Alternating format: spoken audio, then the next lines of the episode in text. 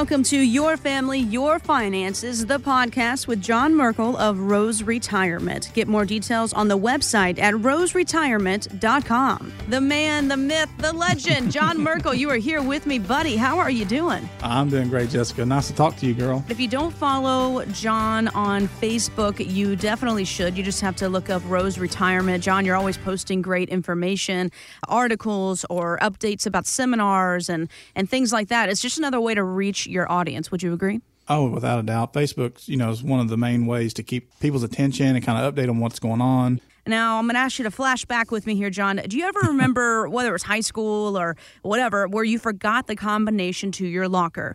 Oh, yeah, definitely those little tricky ones that you got to spin 3 times to the right. And still to this day, I haven't been in school in quite some time. I'm not going to age myself, but right. I still have nightmares that I forget the combination and all of a sudden I'm late for some important test. And I don't know what that anxiety is about, but it's right. A real thing. You know what I bet they got now, Jessica? I bet they have things you can just stick your phone up next to and probably. It unlocks it for you. Kids today, they don't know how hard it was. No, the struggle. The struggle is real. That is the truth. Well, that's kind of what our first story is about here, except the consequences are pretty serious. The New York Times says people who own the digital currency Bitcoin have either forgotten or lost their passwords to $140 billion worth of cryptocurrency. Wow. So just to kind of break this down a little bit, when you forget or lose your password for Bitcoin, apparently you can't just click, like you do on your email, reset password or forgot password. You get 10 attempts to log in, and if you don't get it in those 10 chances, then I guess it's gone forever. So right. First of all, this is just crazy. And do you think these people have any chance of getting their money back? It kind of reminds me of working with a robo-advisor. You don't know when that's just going right. to disappear. Right, and I'm guilty because, I actually have Bitcoin and I have Ethereum and I have those.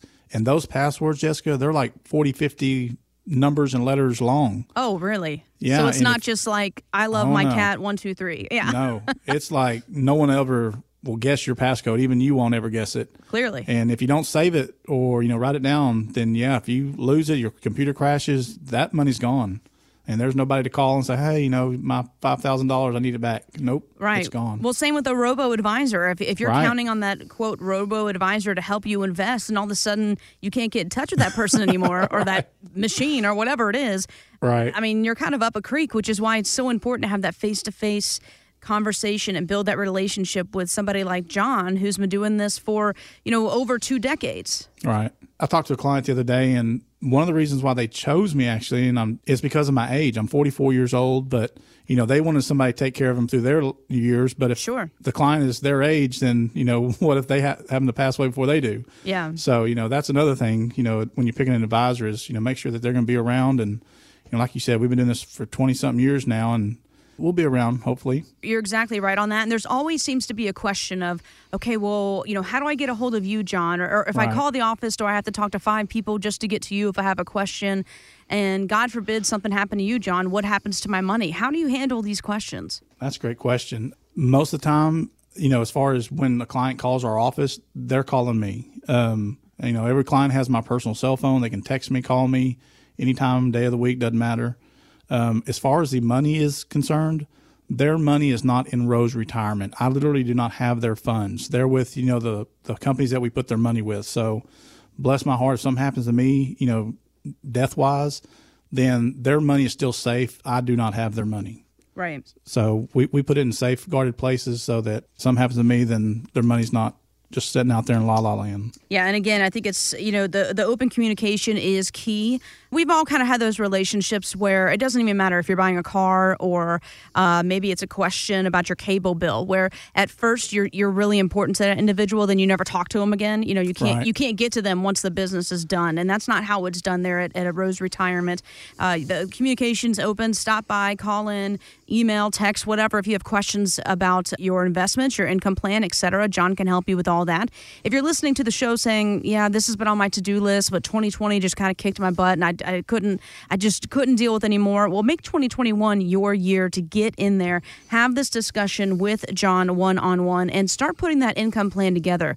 And let's be honest, this is complex. There's a lot of moving parts, and it's confusing. So how do I know what do I need to bring to that first meeting, John? Or do I bring anything? Do I bring my statements?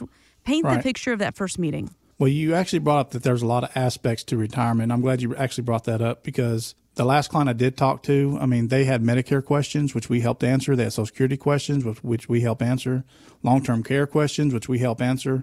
So we're not just that company that says, hey, you know, Jessica, give me your money, and then we can't help. You got to go to 10 other people for all those other things. Yeah.